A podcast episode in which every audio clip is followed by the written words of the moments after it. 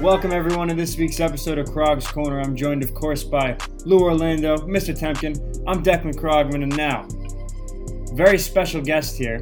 My guest needs no introduction. He's a host of SNY's Geico Sports Night. He's a contributor to The Thread, the electric, the animated Chris Williamson. Appreciate that. Thanks for having me, guys. I'm humbled that you guys want me on your podcast. So can't wait to dive into some sports action and absolutely.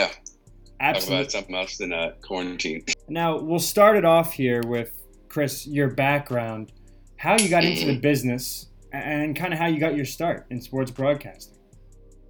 I got started because of my failed dream of become a professional basketball player. So my sophomore year of high school, I tried out for the JV team, and I got cut. And up until that point, I had been using all my parents' resources, their time and energy for basketball help, for basketball training. And, I've been spending thousands of nights, in the backyard shooting hoops with my brother. So at that point, I said, you've done all this work, and you're not even going to make the JV team your sophomore year. You probably should let that go. You need to let that dream go. And then I told myself, well, what's the best way that I can stay connected to the game? And that was, I might as well talk about it, right? Because I was always interested in sports, from a young age. I used to read the morning sports page of the Washington Post all the time, so much that, my dad would tell me to stop reading it because we had to go to school, or I'd watch, Sports Center and everything, all the sports shows as well. So that's really how I got my start in the business. So I started thinking about this could be a career of mine because I wanted to stay connected to the game that I love so much. And then I worked as an intern at DC Sports Fan, a high school sports website for the DMV area. And I did game recap articles for basketball, football. I think I did some lacrosse articles as well. And then I did a few feature articles. And that's really where the foundation started, the foundation began. And from there, I was like, I knew I wanted to go to Syracuse because it was the number one school in communications. My parents were like, what is Syracuse? Where is Syracuse? They had no idea. But when I told them, what they represented and how great their school was for the communication school, right? They were all aboard. Right. Now, you mentioned Syracuse and how that impacted your career, as well as, your decision to put your basketball aspirations on hold. But you were also a hell of a football player in high school, and you even played at Cuse as well as a walk-on for the Orange. Yeah, I did. My father played football. He was all Ivy, played at Harvard.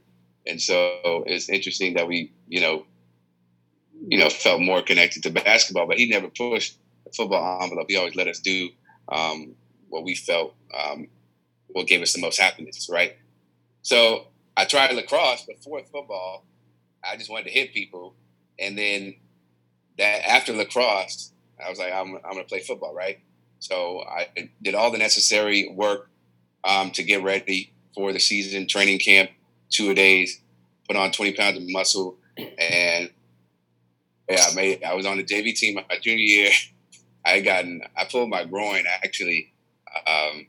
I pulled my groin like in the beginning of tryouts, and because I didn't want to look like a wuss, I didn't say anything, and so all my times were awful, and I kind of really put myself at a disadvantage that whole year because I never really fully healed with my groin. Senior year, I was on varsity, and I got recruited by different D1 schools, only D1 AA and D2 schools.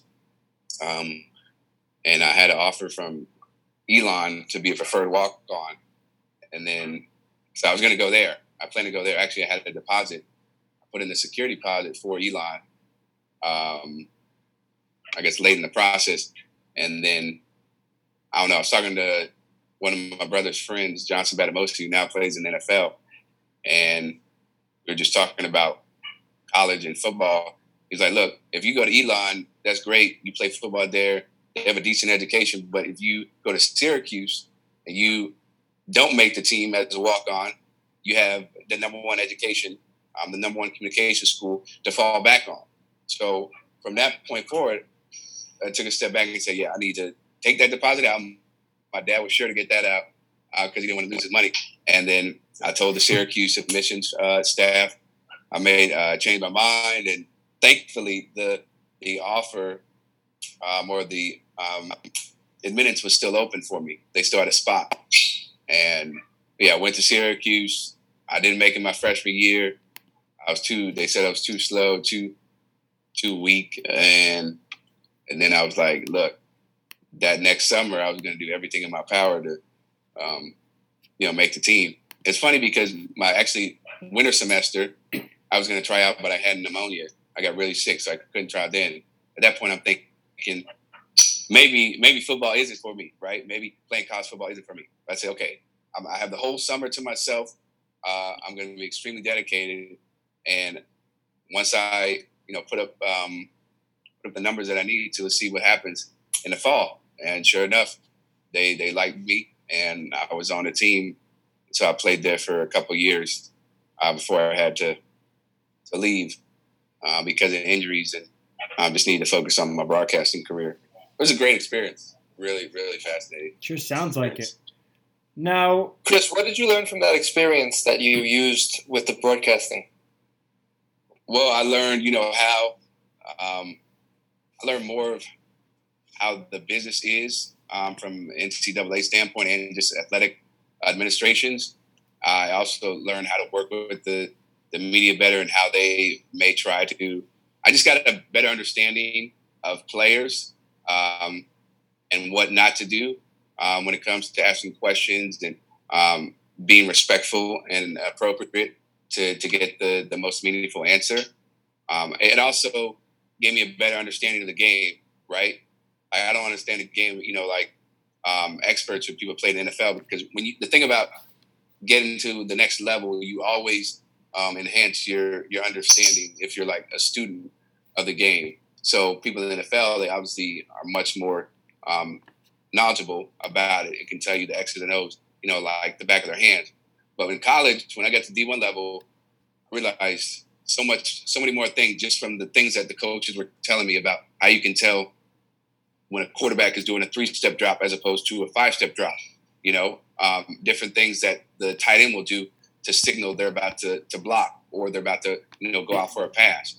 So that was really, really fascinating to see that side of football in a way that I didn't really understand as a high schooler.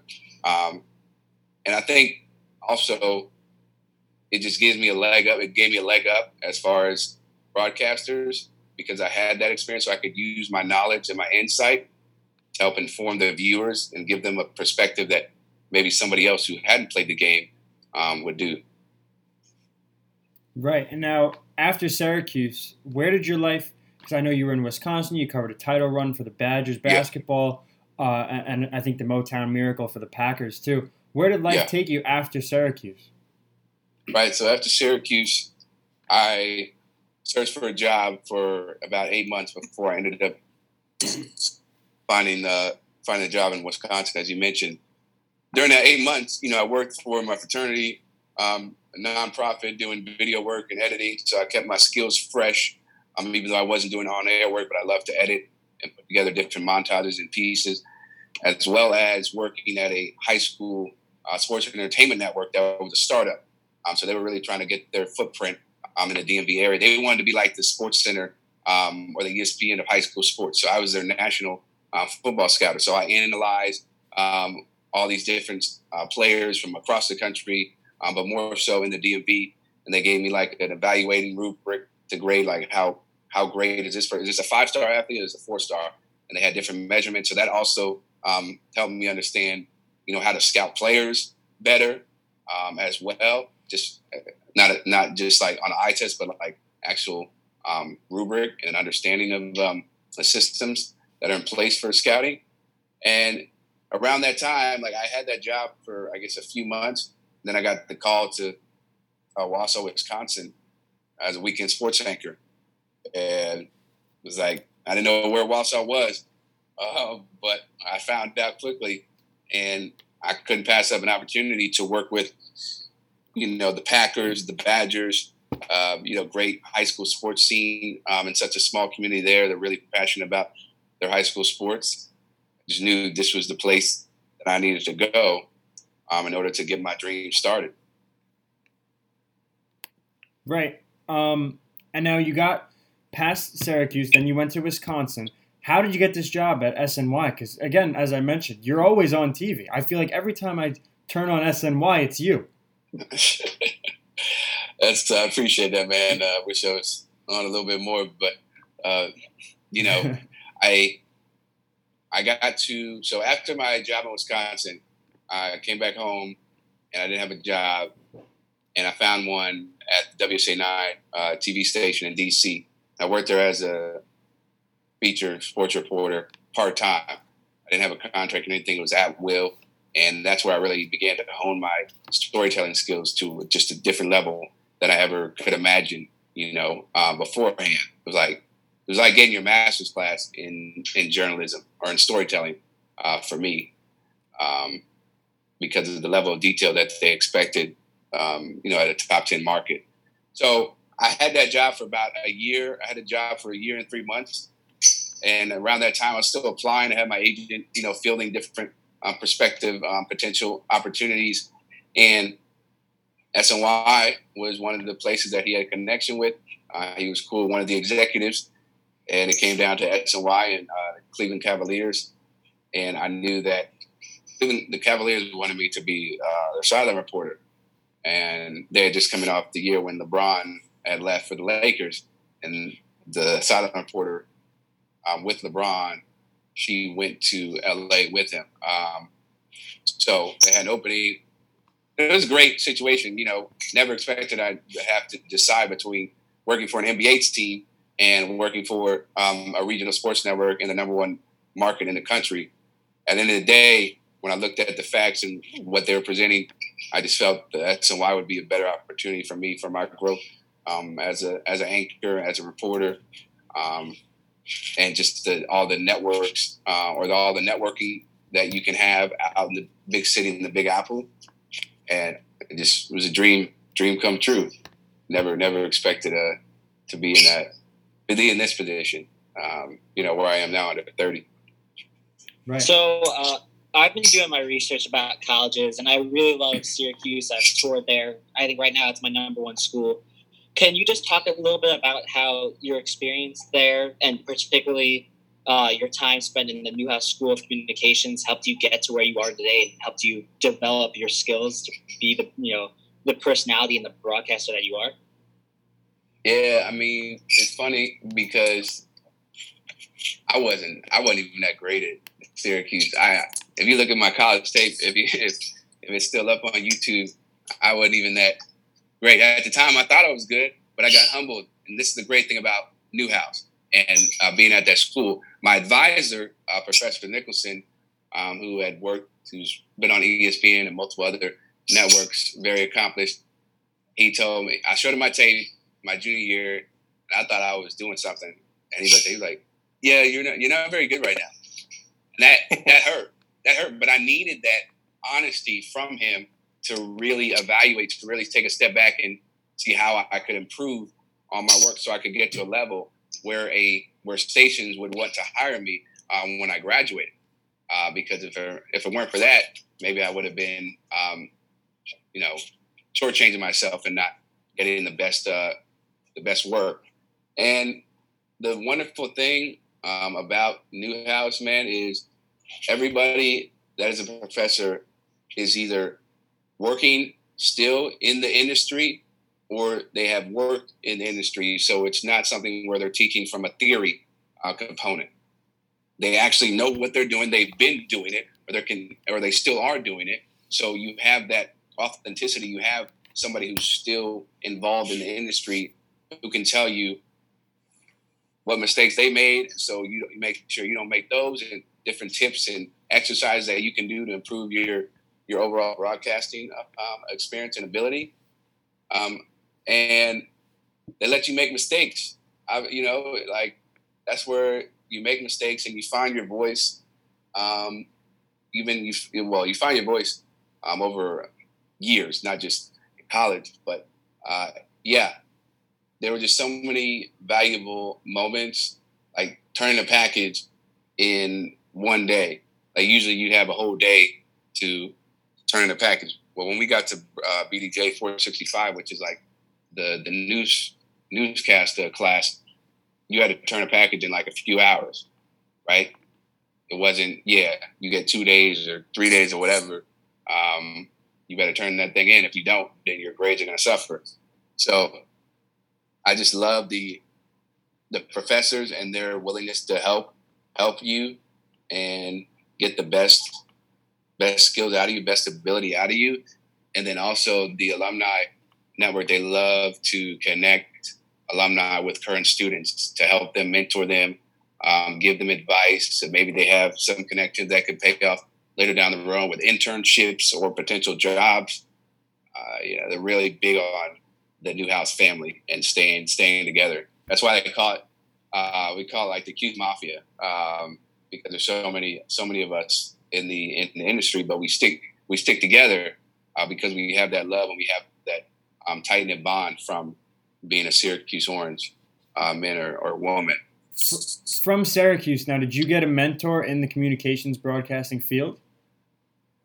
Yeah, this guy Barry Abrams, who worked for ESPN at the time. Unfortunately, he was laid off during those big layoffs a couple years back.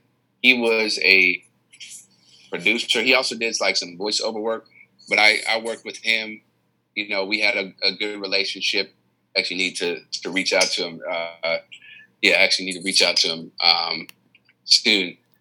And he had so much knowledge and expertise about the business, even though he wasn't an on-air personality, because that just wasn't his route. That's not the route that he went. There's still so many things that you can learn that'll help inform your decision and just become more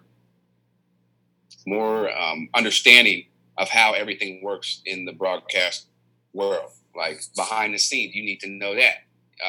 In front of the camera or director or video operator, the playback person, because it can help you manage different people and explain, okay, well, maybe we should do this because when I was in your position, this was something that helped me, right? And so it just makes the broadcast or whatever you're working on that much better because you do understand pretty much every position. All right, Chris, now you mentioned studying all the positions throughout your time as a scout for the high school network and kind of getting everything together. Does that help you in preparation with the draft, the marquee event that happened last week, as we talked to Brandon Tierney about it? Now, I really want to get into the NFL draft, as we've talked about here, off camera. Your thoughts on the Giants, Jets picks, like your basic thoughts on the draft, just hit us with it. Honestly, I think Joe Douglas for the Jets did a wonderful job in his first year as being a GM. I think he selected a really great group of guys with starting with Mekhi Becton, the lineman from Louisville, and then they got Denzel Mims from Baylor. He even traded and he still got him. I think, and they got a cornerback Bryce Hall from Virginia. They got a safety from California. It really just put in perspective. It really let people know that the offensive line was a priority, and he had promised. Sam Darnold's parents, he was going to do everything in his power to protect their boy. And when they got a behemoth like Mekhi Becton, 6'4", 360 pounds, running a 5'1", 40, that signals they have trust and they are going to protect Darnold. With the Giants, I think I was surprised. They took two tackles, but Andrew Thomas, who was one of the best SEC tackles last year, I think he could be a really standout guy in protecting Daniel Jones and opening up holes for Saquon Barkley. I was surprised about – I thought they should have gone with a center because that's something that they've needed for a few years. And they had a guy like Tyler Biadasz who was available. They didn't select him. They got a developmental tackle. So wasn't really happy about that. I did enjoy the selection of Xavier McKinney from Alabama. That was great. I think that was a really smart draft choice by Mr. Dave Gettleman, and people write him a lot for making some questionable decisions, but that one you can't argue with that. There, they needed secondary help based on what happened last year. They're one of the worst defenses in the NFL, so I think he can come in and really impact the team right away. I do think the Jets will have a better win total. I think they'll win more games, just because they have a second year with Adam Gase and Sam Darnold, so there won't be any new terminology to learn with the offense. I think their growing pains are going to exist for the Giants. Some of these guys that they selected are not going to be able to step in right away, you know, outside of Andrew Thomas and Xavier McKinney. Yeah, if you had to give a grade for the Jets and the Giants, what would you give them? You know, it's interesting you ask that because I'm not the person who – I'm a guy who hates giving grades, right? Because you don't know how everything's going to turn out. You don't know what player is going to do well, what player is going to stink. But as far as value perspective and where I think certain players should have gone, I think the Jets, they did a B+. The Giants, I would give them a B-. Yeah. Wow. And which team do you think overall had the best draft? Shoot. Maybe the 49ers. You know, they got Trent Williams. I mean, the 49ers are going to be loaded next year. They got Trent Williams. They have Jimmy Garoppolo. They have one of the better running backs in the game. Their wide receivers could improve. But, I think the 49ers, they did a wonderful job with their draft situation. I would say the 49ers, they may have gotten a steal. The rich got richer. Yeah. As much as it pains me to say, I think that the Cowboys had a great draft. I'm a Giants fan. It upsets me, but I know Miss Iavini would be very happy. The Cowboys had a great draft. CD at that value, unexpected that he was even going to slip that far. And then they got Stephon Diggs' brother in the second round playing corner. Yeah, no, Stephon Diggs, his brother Trayvon Diggs, he was a really, really good player for Alabama over his years that he played for the Roll Tide. And like you said, the CD Lamb pick, there was no reason why CD should have fallen that far. That was one of the biggest steals in the draft to get him at that value. They didn't have to trade up or anything like that. Look, you got Amari Cooper, you got CeeDee Lamb. That's going to be a dangerous squad, you know, because CeeDee Lamb came in as the number one wide receiver prospect, and then you know they need some help on the defensive side with the secondary.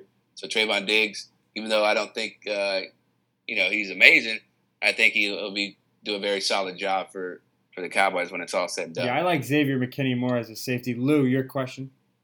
So were you – I'll stay with the wide receivers for now. Were you surprised that Henry Ruggs was the first receiver off the board? I mean, I know he had a good 40, but this is the Raiders using the picks that they got from trading Amari Cooper and Khalil Mack. Like, those were important picks. Were you surprised he was the first one off the board? I was surprised. I was surprised that they went with Henry Ruggs III because there's a lot of potential there. I mean, some people think he might end up being the best prospect out of all three of them, the top three receivers. I thought they should have gone with, you know, a guy like CeeDee Lamb or Jerry Jeudy. Who's the other guy? Jerry Jeudy, yeah, Jerry Jeudy, his teammate. I was surprised, but I don't think, you know, I don't think it was a bad selection. I think you could argue any three of those guys to go number one. I just think more people saw a lot out of CeeDee Lamb and what he was able to do with Jalen Hurts. But I think the Raiders are banking on Ruggs' potential and what he can do when he's like the focal point, because that Alabama wide receiver core was nasty, so he didn't really get enough touches, enough opportunities as he would at maybe a place like Oklahoma where he was the number one guy. So he's kind of hidden a little bit. He didn't get to maximize his production. Right. I don't think they went terribly wrong taking Ruggs, but I did have him ranked third. I saw a lot of mocks had him going. I just want to mention quickly the Eagles taking Reagor over Justin Jefferson. That was a head-scratcher for me. I didn't see that one coming at all, and I thought they had a terrible draft. Yo, you should have seen Eagles Nation. They were going for Howie's head when they made the selection for Jalen Reagor from TCU, and you know Adam Lefkoe from Bleacher, he was upset as well. And then he said something about Jalen and Jalen was pretty upset about it. So maybe, you know, it's just funny, you know, seeing how all that went down. Look, Jalen, I think to give him credit, you know, he's going to have a chip on his shoulder because he was a guy who people thought they shouldn't look at, or he didn't deserve to be selected that high, you know, for the Eagles. I don't think their draft was I don't think the Eagles draft was great. I don't know what they were doing. And then, well, actually, okay, Jalen Reagor, and you had another Jalen. Jalen Hurts. You know what I'm saying? What? The case of the Jalen's. I have a question about that, right? So right now, obviously, if you're the Eagles, Carson Wentz is your future, but he's had multiple seasons now where as he comes down to the wire, you know, his body just, you know, he has an injury and he's not able to go into the playoffs. At what point, if you're the Eagles, do you just kind of give up on him and move to the future, like where you seriously consider trading him away or letting him go and, you know, picking your next quarterback like Hurts or something like that? Well, I mean, you do that when he's at the – yeah, you do that when he has maybe another season-ending injury or two, because I think he's still got a few years left on his contract. They got $100 million plus invested in this guy. You don't – they traded up, right? They traded up to get Jalen Hurts in the second round, I believe it was. Why would you trade up when you have a franchise QB? And you don't need to get that. You don't need to do that. You get a quarterback later. He's 27 years old, and honestly, I think that the Rams back in the 2016 draft, taking Jared Goff over him, I'm not convinced that was the best move for their franchise. And now we're gonna sit here. I know Carson Wentz is injury riddled. Nick Foles had to help him out multiple times going into the postseason because he got hurt. But we're gonna I don't want to say waste a second round pick because I think that's not fair to Jalen Hurts. I think Jalen could have had an opportunity to go to a team like Tampa, sit behind Brady. Go to a team like Jacksonville, compete with Garner Minshew, or do something besides sit behind Carson Wentz. I think he's better than – they said they're going to play him like Taysom Hill. We're spending a second-round pick on a guy who went to Oklahoma and had a phenomenal campaign after being shunned by Nick Saban. And I'm not blaming him because clearly it was a good move. Tua T went fifth this year, and he's great. And I'm kind of getting on a semi-rant here. But, like, I just don't understand why you'd go with a second-round pick for Jalen Hurts. And that's not a disrespect to Hurts. My mom was even watching the draft. That's how bad this quarantine's getting, by the way. The draft was. I'm just surprised the draft was on. Great ratings. That's why. Yeah, great ratings. Everything's getting wonderful ratings. I'm just glad my mom let us watch the draft instead of the Real Housewives of New York, for crying out loud. I mean, if I got to see a show like that one more time, I'm walking outside and my mom's watching Ozark. I'm done with it. Anyway, no, I think it was a really puzzling choice by the Eagles, and they didn't need to go. They didn't need to pick a QB in the second round. Sure, you want to get a backup for Carson. Okay, wait till the fourth. They later, wait till the fourth round or something. You don't need to do it a second round pick, and you're obviously signaling. Well, one, the fact that people say, oh, they're going to use him as Taysom Hill. Jalen Hurts is a much better passer than Taysom Hill. So then he put some respect on Hurts' name, and then two, like you said. Wentz is 27 years old, all right? He's in the prime of his career, and you shouldn't be making that decision, or you shouldn't – that's a slap in the face to him, in my opinion. Of course. It's not something that you would want to hear. It's a slap in the face, and I'm sorry to, like, keep going in on this, but it's a slap in the face, and I understand he got a concussion last year and had to be relieved in the postseason. He brought them in the postseason, and let's not forget that they had to go through what? Like 10 receivers. They were pulling corners off the streets. Yeah. It would be nice to get the guys some help. I mean, who was he throwing to in Week 17 of last year? I have no idea. When they were playing the Giants, they were having guys just as bad as B.W. Webb, who the Giants were pulling off the street for themselves. It doesn't make any sense. You have a prime second-round pick. I'm glad they took a receiver in the first round. Probably took the wrong one. But I mean, nonetheless, at least they took a receiver and acknowledged it. That they needed to help out their guy, unlike the Packers have for like 20 years. Your Packers over there haven't taken a first. Man. When was the last time? What Aaron Rodgers thrown to like 2 first round picks in 15 something ridiculous? I think I saw that insane stat. You know, that's a blood boiler. What's that? That's a blood boiler for me, honestly. Like, why the Eagles? And honestly, I'm happy about it because I'm a Giants fan. So what do I really care? But taking a receiver and then we're not even going to go on defense for the second pick. Get some offensive line help, like because they're their secondary is Their secondary is really bad. If you wanted a backup quarterback, of course they got injured. If you wanted a backup quarterback, Fromm would have slid to the 5th round. Right. Get a guy like Jake Fromm, or you could have gotten a guy. He slipped down. Justin Herbert from Oregon. I know he. Like you could have gotten somebody like him later in the draft. Eason. Are you talking about Jacob Eason from Washington? Yeah, maybe they could have got a guy like Jacob Eason, right? He would have been a much better selection, in my opinion, over a guy like Hurts. So I don't know what the Eagles are doing. It's very head scratching, and I just hope that they can be competitive in the NFC East, and create some really great games for people to watch. Now, another team that really got harshly criticized was the Packers, obviously taking trade up with the Dolphins to get Jordan Love in the 1st round. I don't have a huge problem with it. I have a bigger problem with, in a great receiver draft, they don't draft anyone for Aaron Rodgers to get him help. So just what are your opinions? Because I don't really have a problem with having Jordan Love, develop him under Aaron Rodgers the same way Rodgers developed under Favre. You give Rodgers until the rest of his contract or whatever, whenever he retires, and then Jordan Love steps up. But this is a team that, even though they weren't the best, was one game away from the Super Bowl. Right. Had a struggling offense. So just what are your thoughts on the Packers? I think their life comes full circle. Life comes full circle. For Aaron Rodgers, it's, the way you got it is the way you're going to lose it. Going back to, how they drafted Rodgers and Brett Favre was on the out. He was out. He's going to be pushed out.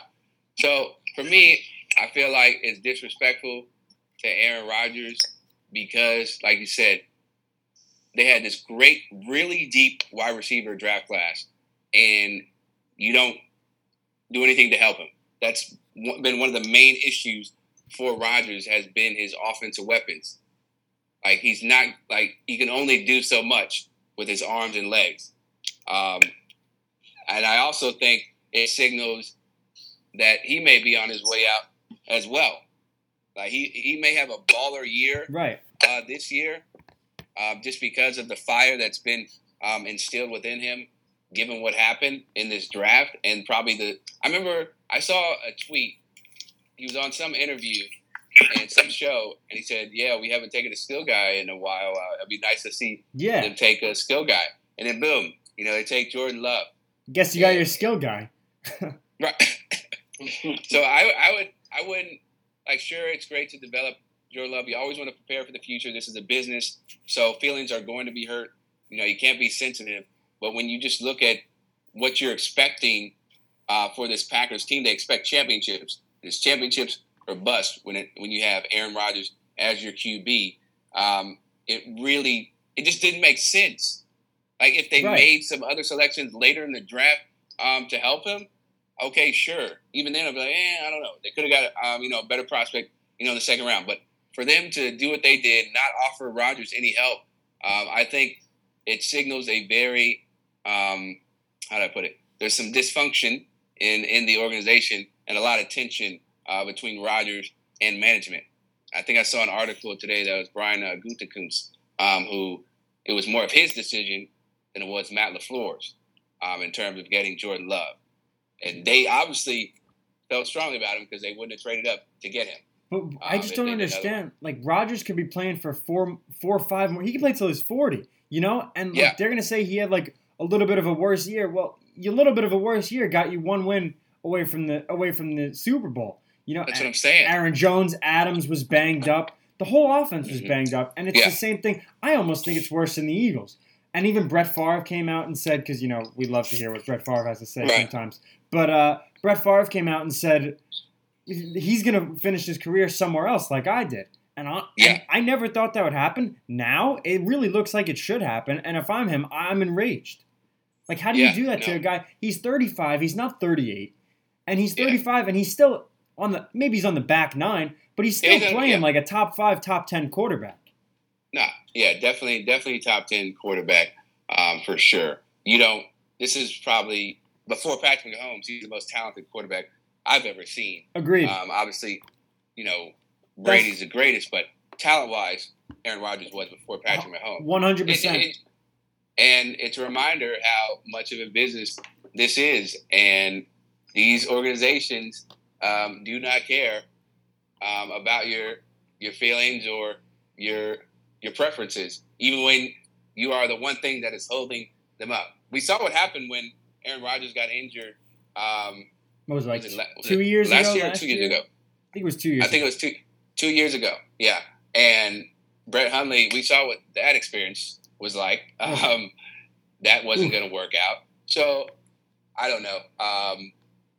These GMs are really, really funny when it comes to the players they select in the draft, especially when you have, you know, a Hall of Fame QB and Rodgers. Absolutely. Yeah, so, like, I'm not going to pretend I know more than, like, the GM, but the Packers were a 13-3 team that I thought really overperformed. Devontae Adams was hurt for a large majority of the year. Rodgers didn't really have that many receivers. His only really other offensive asset, Aaron Jones, fantastic year. So I think you can attribute that 13-3 record mostly to Aaron Rodgers. And then to go out in this draft and really not even improve the team, the only thing that happens with that offense is that Aaron Rodgers gets 1 year older. And that maybe even makes their offense worse, even though Rodgers is great. So I think you look at this draft, like, they really didn't improve. And I think that's going to be trouble, especially because their division, you have no idea what's going to happen with the Bears if they get Cam Newton in free agency. Right. The Vikings are still a good team. Maybe not the Lions, but that's still a competitive division for them, and for them to do nothing, that I think that just really hurts them. It does. I think again it shows where they are as a franchise. Maybe they're in over their heads, or maybe they're trying to. I don't want to say they're trying to stick it to Aaron Rodgers because maybe he's too, I would say, controlling. But he does have a strong, very big personality, and he likes to do things the way he does them, just like Peyton Manning did, you know, calling audibles at the line. He was a master at that, but he didn't get the same type of flack.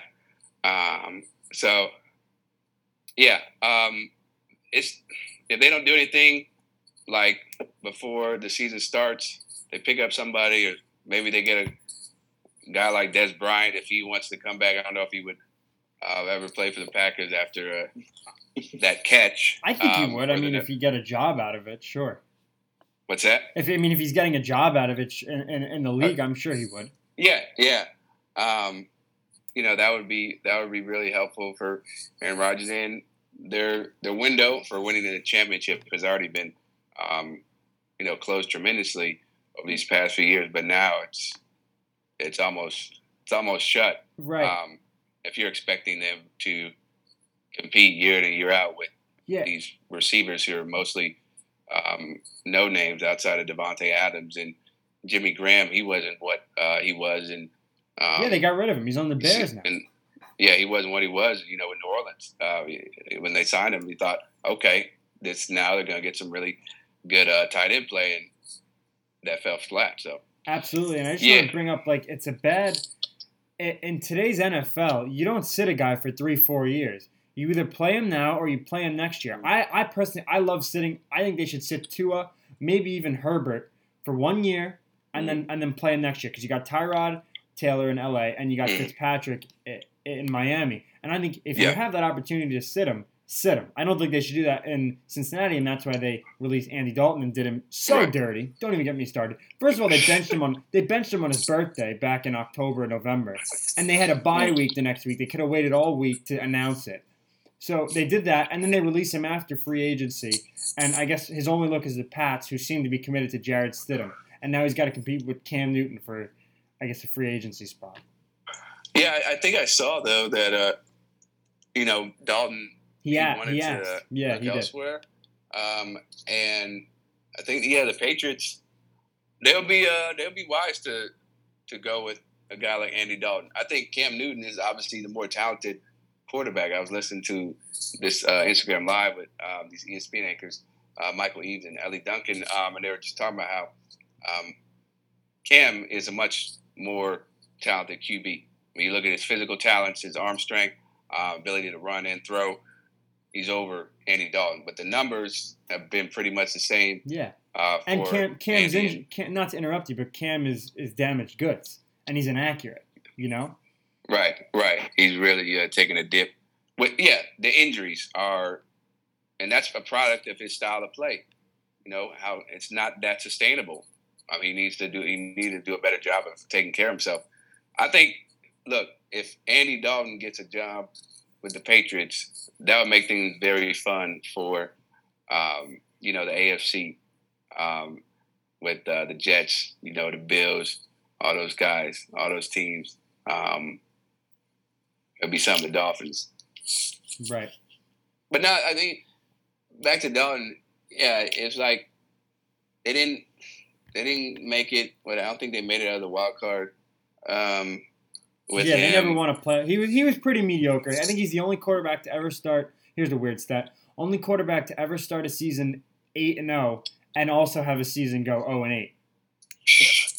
So I think that is sheer mediocrity. But I like him. I think he could be in a good fit in New England. But I do think the Pats. I kind of want to see how Jarrett Stidham kind of works out, because apparently he would be, one of the top 5 quarterbacks in the draft if he were this year.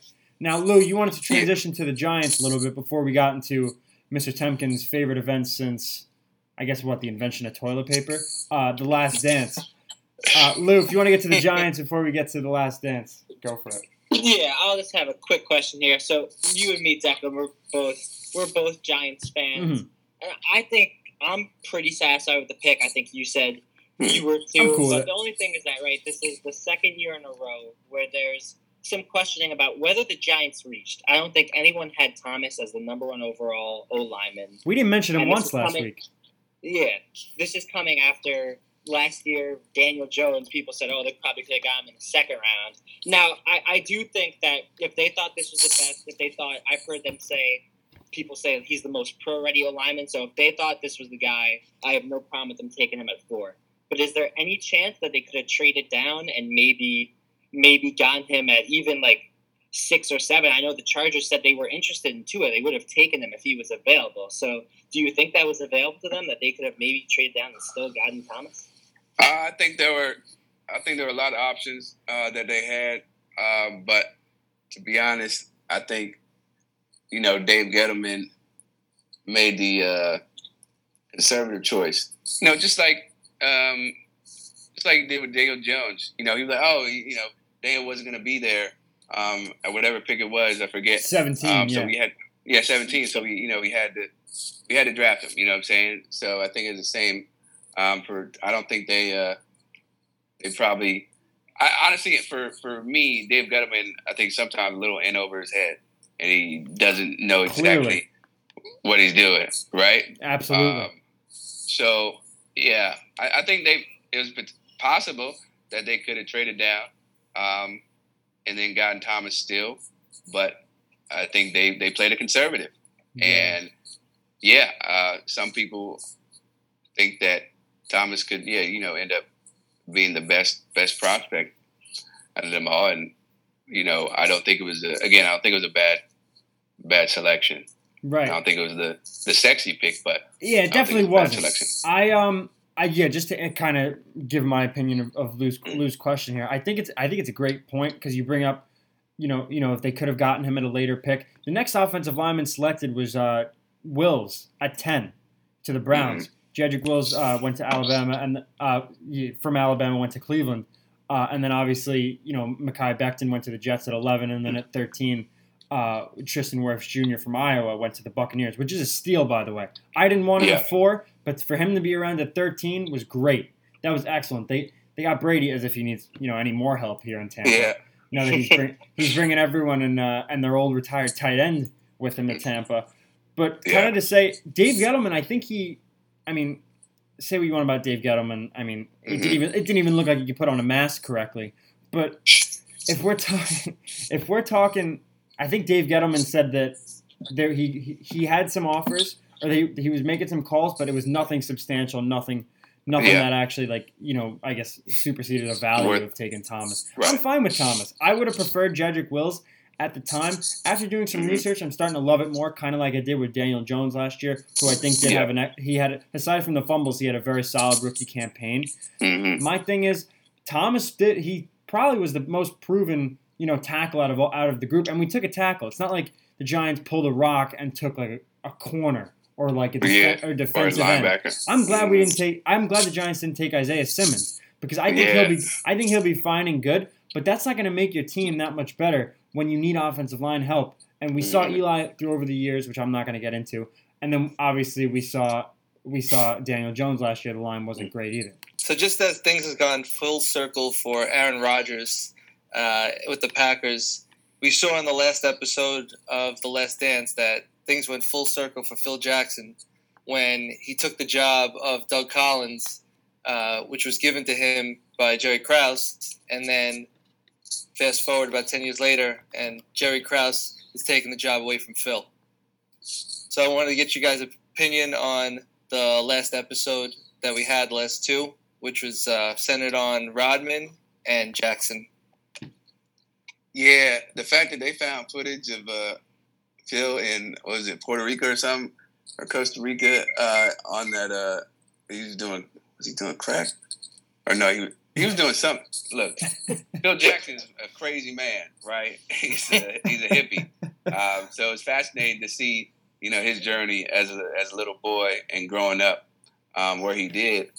And then, but the institution or the insertion of yoga and just being really one with themselves when it came to those practices that he implemented into the Bulls practice routine, because all those guys, for the most part, were very high-strung, high-energy individuals who needed to be, toned down a little bit, like a Rodman, like a Jordan, like a Scottie Pippen. And one of the things that stood out to me was Rodman's IQ as a basketball player. When he broke down rebounding and how he evaluated different players' shots and how it rolled off the rim or how it was beautiful. Like, I got chills hearing him talk about it. And then his interaction with Jordan on the bench when they were going over schemes, how to, get around Oakley in one game. It was like, this is like watching two people discuss something in a whole nother language that we're not even on that same level. It was really fascinating to see that. Phil, did life coming full circle where Krause is kicking him out after he brought him in. It's like, look, it's the same thing with, like you said, same thing with Rodgers. You got him how you lose him, right? Because Phil was there working as assistant alongside Tex. And then it was like, Jerry was like, yeah, we need to get Phil in. And now I think for me, it just showed Jerry's ego, his insane ego, and the fact that Jerry Krause, right? Yeah, Jerry Krause. Yeah, not Jerry Reinsdorf. Jerry Krause's ego and wanted to be part of the club, but he was never going to be part of the club. He wanted more credit than he deserved. Like, he deserves more credit than he's given because he was the architect of that dynasty. But for him to say, organizations win championships. Okay, well, they haven't won a championship since Michael Jordan left. So who really wins championships, So it was sad to see, him evolve in that way where he had his ego got in the way of maybe a couple more championships that this franchise could have had. Yeah. I thought it was really interesting when we saw that footage. I think it was at the end of the second episode where they're on the bus and Scottie Pippen is allegedly just berating Jerry Krause. And then cut to the footage we saw this past week in the aisles on the plane, and Jerry Krause and Scottie Pippen are literally dancing with each other. Right.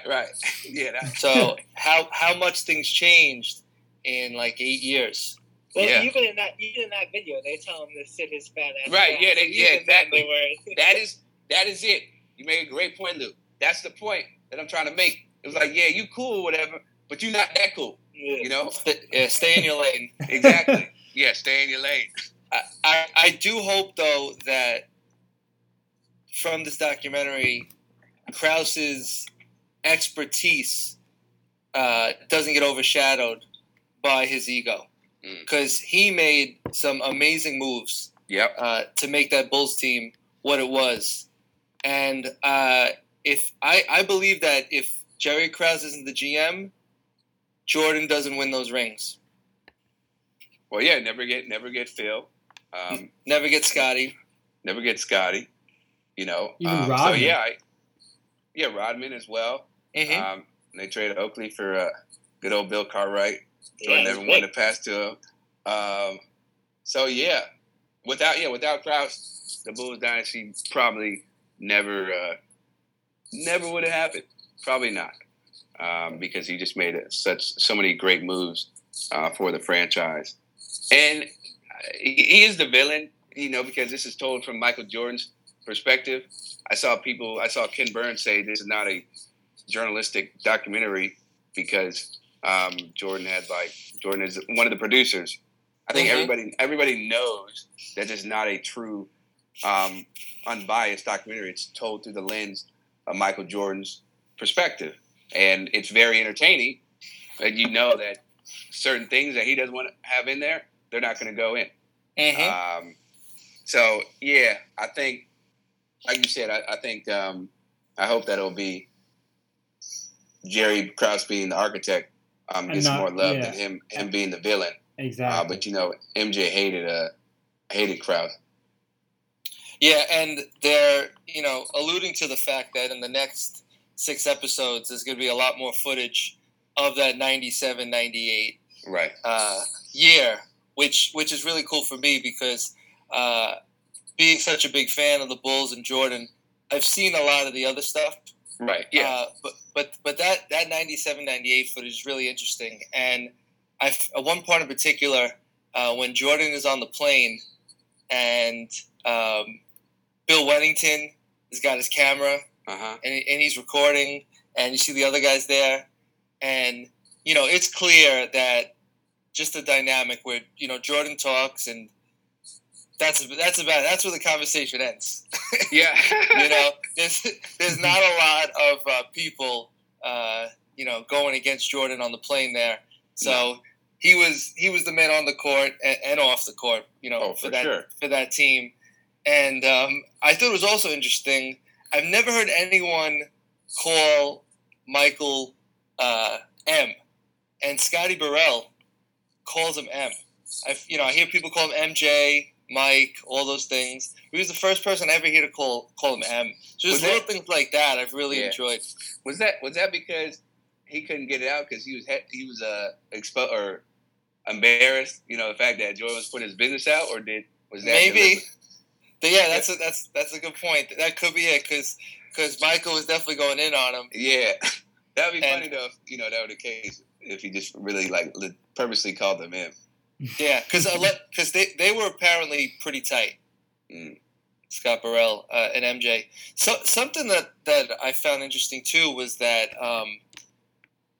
Scottie Pippen and MJ, you know, always got along well. At least so we thought. But, like, you could see that Michael still holds some things against him. And those are things that I wasn't aware of. The foot injury. So I got to start watching MJ in the early 90s, probably around 93 is when I really started getting into it. And then he, you know, he took the break and then came back. And, you know, watching the footage now of the pre-first retirement, you could see the difference in the type of player he was. He relied a lot more on his speed and athleticism as opposed to when he came back. He was a little bit slower, more of a jump shooter, fadeaway guy. Chris, I know you got to watch him more in that second run with the Bulls. What was your takeaway from seeing that younger Jordan and the stylistic differences? I think it showed his high basketball IQ and understanding his limitations. Like, he still could, you know, dunk on you and throw it down, but he obviously didn't have the same spring, the same hop in his step like he did before his first retirement. And so for me, it's like watching an artist, you know, paint his canvas. That's how Jordan made me feel. It's poetry. You know, it's so beautiful. He's a magician on the floor with his moves. I mean, his fadeaway, that little shoulder shake when he's posting up against you, it's art. You know, that's all I can say. It's just wonderful art, and there are only a few players that can bring that type of feeling and emotion to you, and Jordan was one of those players. And I think he kind of named some of them too when he was saying the guys that he wanted to play one-on-one. When he was saying like Kobe, D Wade, he might have even mentioned Melo and a few other guys. Yep. But, yeah, Melo he mentioned. Yeah, from a comedic standpoint, I've never heard someone use the word moves more, like, in my life. And when you just said it sounded like him, too, the way he said moves. Like he said, at Kobe's funeral, he said about what Kobe and him were talking about moves. And then he was even saying when he's doing one-on-one, he's like, yeah, Kobe, maybe he'd win because he steals all my moves. Yeah, steal all of it. Yeah. Like it's true. It's interesting. Like, there's footage of people split-screening Kobe and Michael. It's insane. And, oh, my God. And, like, it's like a mirror image, exact carbon copy. Lou and Declan, you guys didn't get to see Jordan play live. Has your opinion of him changed at all watching this footage? So, do you want to go first, Declan? No, Lou, you go ahead. All right, so it's like I always thought he was the GOAT. I was never a person that thought LeBron was the greatest. So I always thought MJ was the best. But at the same time, right, like, I wasn't as big a – I've gotten into basketball more recently, so even though I know the history, I haven't seen a lot of the footage. So, like, yeah, I've seen the North Carolina shot he hits, you know, to win that game. And I've seen some of the famous highlights where, you know, he sinks those shots in championship games. But, like, to see all this other stuff and even through, like, all the stuff I know about him, like, it reinforces the idea for me, like, there's just no one else like him. He's the greatest because – you can see it the way he talks, the way he acts, his mentality. It's only a couple people have ever come close to that, and it's like Kobe, like guys like that, the only people that were even able to come close to his mentality. Yeah, completely. I agree with Lou. I always was I guess, is it a minority for kids my age to think that Michael Jordan's the GOAT? Maybe. I personally think LeBron has been awesome, but I think it's got to be Mike when you break down all the playoff appearances, the All-Star. Like, I understand why people would say LeBron, but in terms of maybe all around, if you want to say LeBron's better, fine. But the greatest player of all time, if you're 6-0 in the finals, you can't go 3-6 in the finals, and we're gonna sit here and say LeBron's the greatest of all time, as captivating and cultivating as he may be. But well, that's it. Yeah, it's funny you say that. The 3-6 because LeBron stands, they'll be like, well, would you rather make it to 9 finals as opposed to just 6? Like, would you rather lose in the NBA Finals? Would you rather leave your team 3 times? What's that? Would you rather leave your team 3 times or do it with one? I'd rather – see, that's another thing, Declan, that I understood why LeBron made the moves that he did. But I never would have joined up forces with a whole bunch, 2 other superstars. Like, I'm trying to go at you. I'm not trying to be buddy-buddy. We can be buddy-buddy on the golf course, whatever, like Jordan did with different players, Danny Ainge and all those guys, and then drop 50 on them the next night.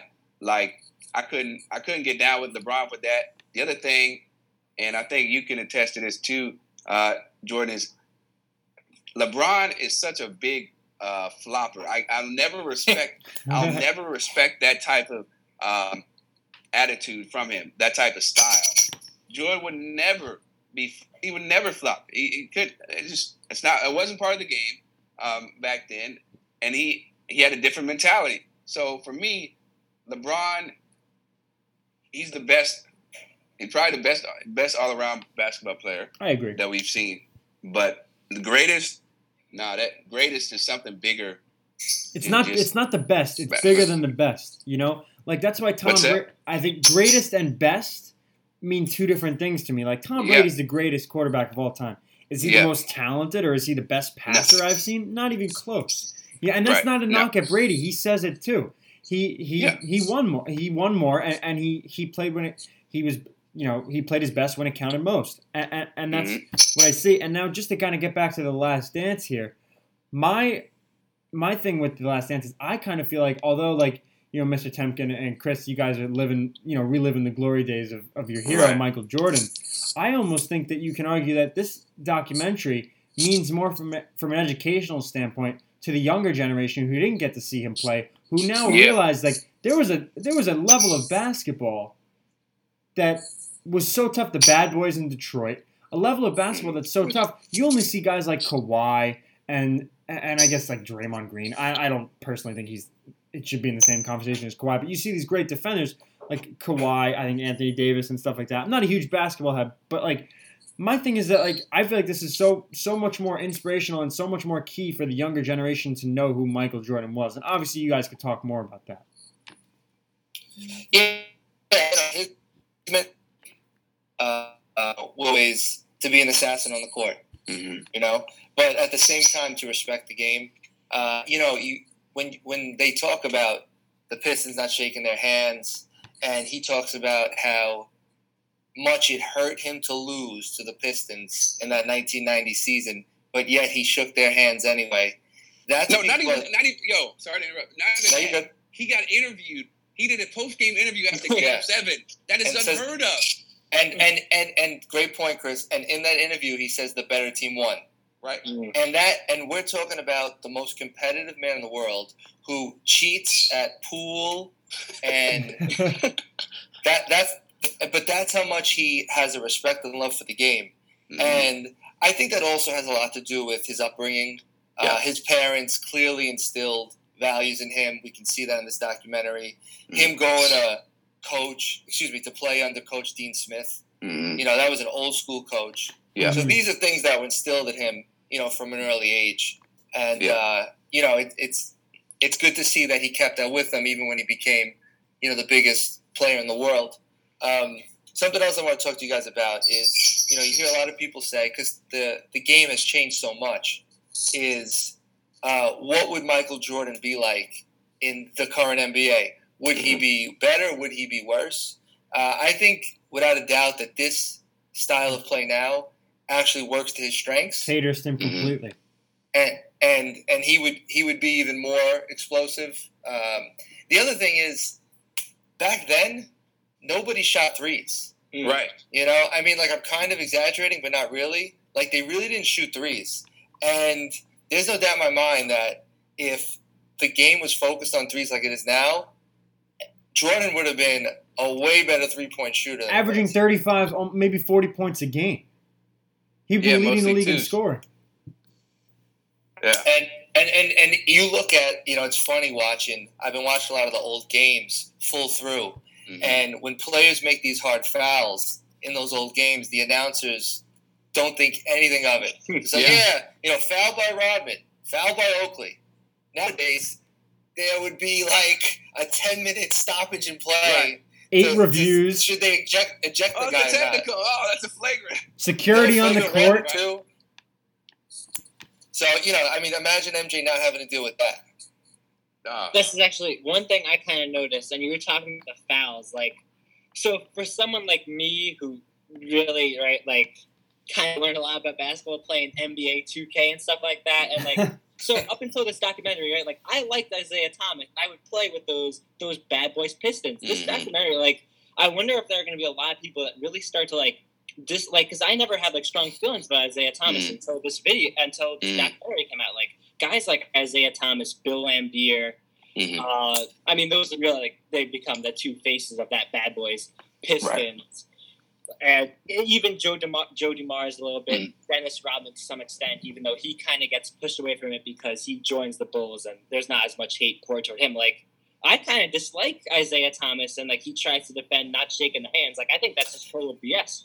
I just wanted to get this out there that when Isaiah says that, oh, we didn't shake their hands because the Celtics didn't shake our hands, people need to realize that it was customary that when you lost the series, and if you were the away team, you had to get off that court as soon as possible because there was a good chance that fans were going to rush the court. So what the Celtics were doing there when the Pistons beat them was they were getting off the court because fans were going to come on. Mm. So it's not accurate for Thomas, in this case, to say that, oh, we were just doing what the Celtics were doing. Because when the Pistons lost, they were at hhome. Mm. Yeah, no one was rushing the court. I didn't think about it like that.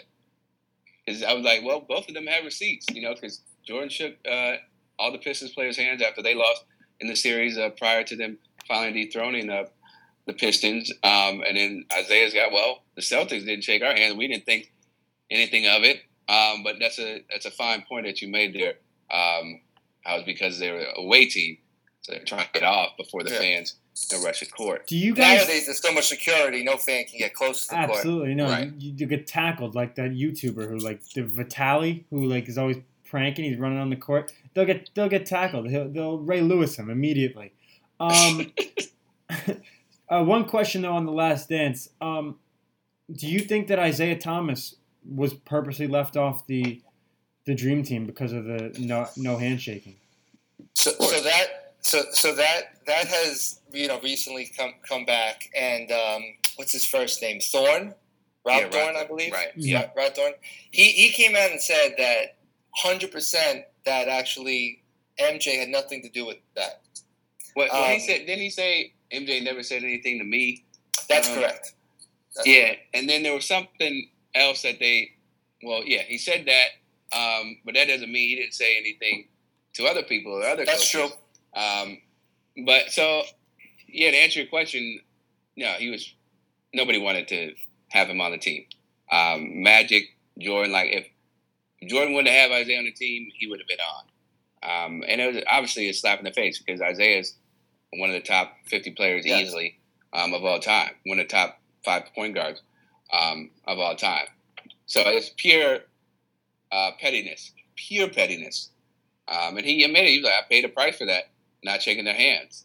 And he should have been on the dream team, but his ego got in the way when, you know, he was walking up the court. I think after they lost to the Bulls. I think he said he was more disappointed. He said if a handshake snub cost him an opportunity to be on the dream team, he said he's more disappointed now than he was back then. Mm. Yeah. It was funny seeing Jordan's reaction. Oh, that was great. Like, look, you can tell me, you can say anything. Isaiah can say anything. You won't convince me. You know, he's not an a-hole.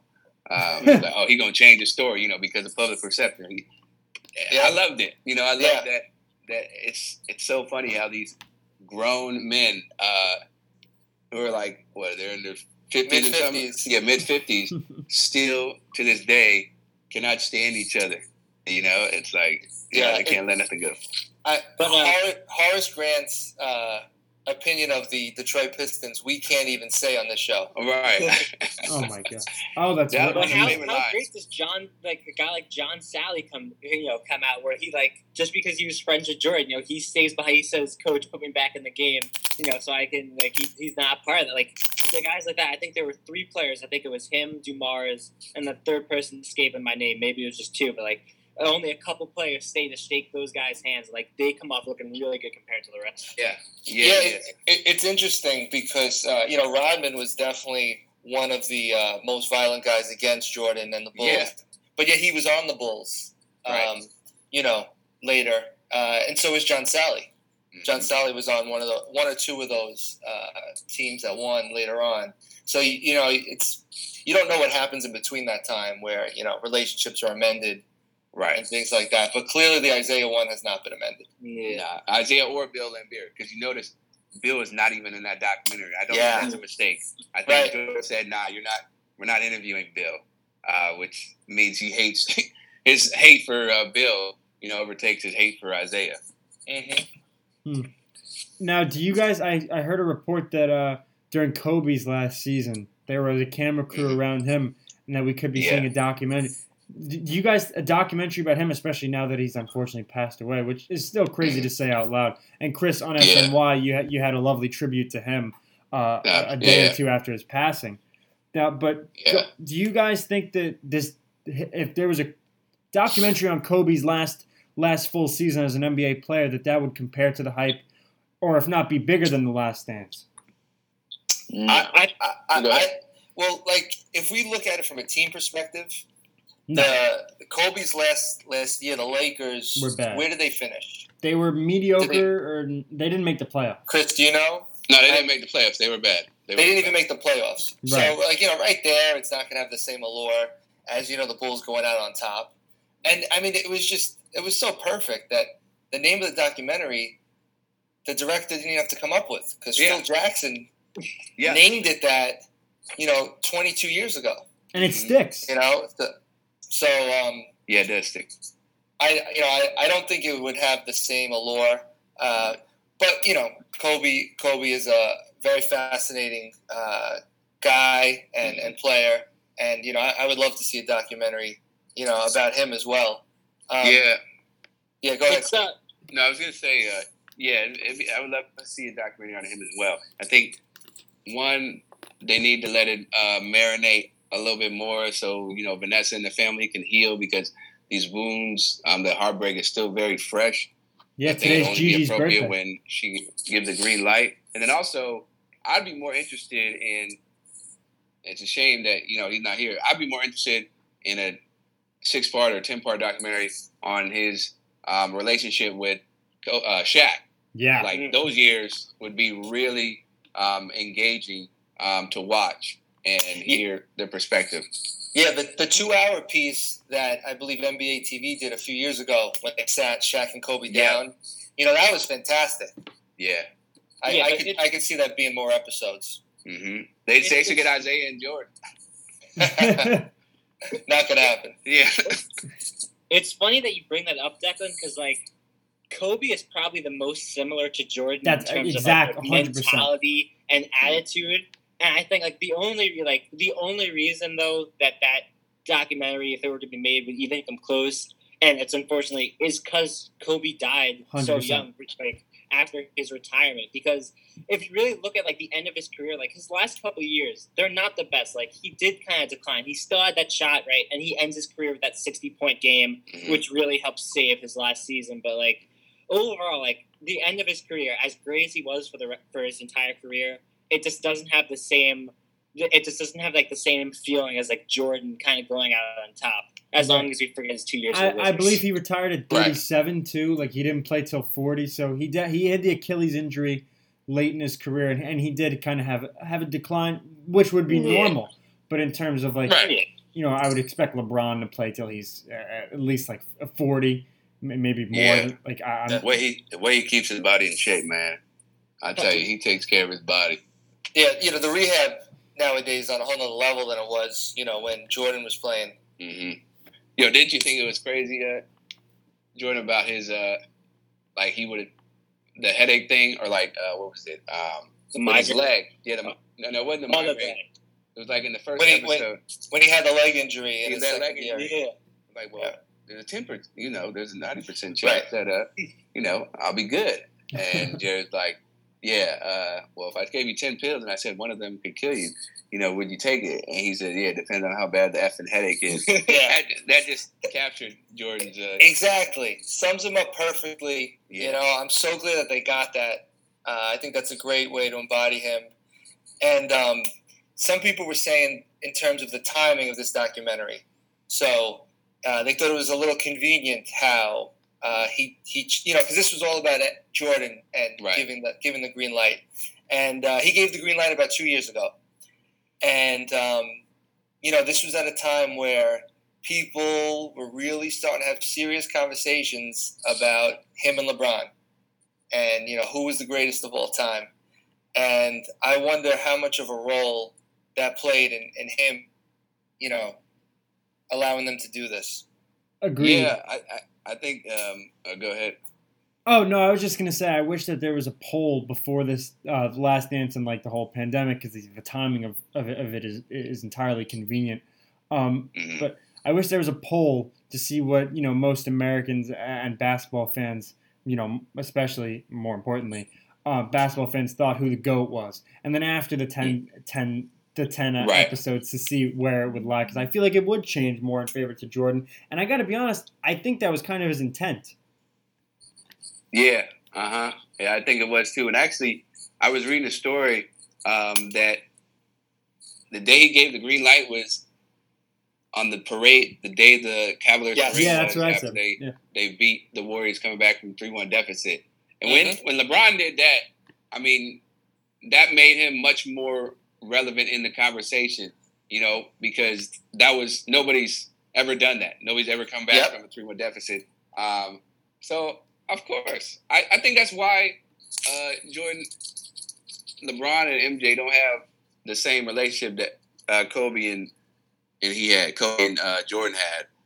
I know they played together, so Jordan kind of looked after him, and he saw the fire in his eyes and the mentality that he duplicated. But, yeah, there seems to be some tension between Jordan and LeBron that, doesn't get talked about as much. I'm glad you brought up that 3-1 comeback because I was watching LeBron's show on ESPN Plus. I forget the name of it. It's him and his three boys. Mm-hmm. They have a show, and they were watching that finals. And LeBron says straight up, he goes, "Once I did that, that's when I thought that I was the greatest basketball player ever." Yeah, straight up says it. And I remember. Jordan. Yeah, that was on. I think that was on The Shop or something. It was the other one. It wasn't The Shop. It was the other one? Okay. Yeah, I forget the name of it. It's escaping me, but it's on ESPN. Yeah, I remember seeing that. Yeah, and I was like, I bet Mike saw that. Yeah. Oh, yeah. Oh, yeah. 100% saw that. But for me, if you got to say, you're the GOAT, and you're doing that on camera, because obviously he knows where the cameras are at all times. He's very savvy when it comes to that. I think that lets people know you are the GOAT because Jordan never says that outright. He may say that, privately, but Jordan, everybody says it for him. Mm-hmm. You don't need – if you're, better than somebody, let somebody else do that. Let somebody else speak your praises. You don't need to be the one to do that because your greatness will be very evident so that you can just sit back and be like, yo, this is what they're saying. What. Yeah, I'm just humbled, right? Kobe kind of did it in a subtle way by his jersey numbers. His Olympic jersey was one higher than Jordan's Olympic jersey. Uh-huh. And his, second Lakers number was one number higher than Jordan's 23. Yeah. I never thought of that. It's subtle because it was not an accident. No, it was not an accident at all. Not an accident at all. But that's, I think, kind of why MJ and Kobe, got along because they were cut from the same cloth. Where they neither of them were going to come out right and say, I'm the greatest. Yeah. Yeah, it's a great point, Mr. T. As always, as usual, it's also going to be a great way to wrap up part 1 of this 2-part series with SNY's Chris Williamson. We'll be back here Tuesday night at 8 p.m. for part 2 of this 2-part series. I'm Declan Krogman, joined of course by Lou Orlando, Mr. Temkin. We'll see you guys next time.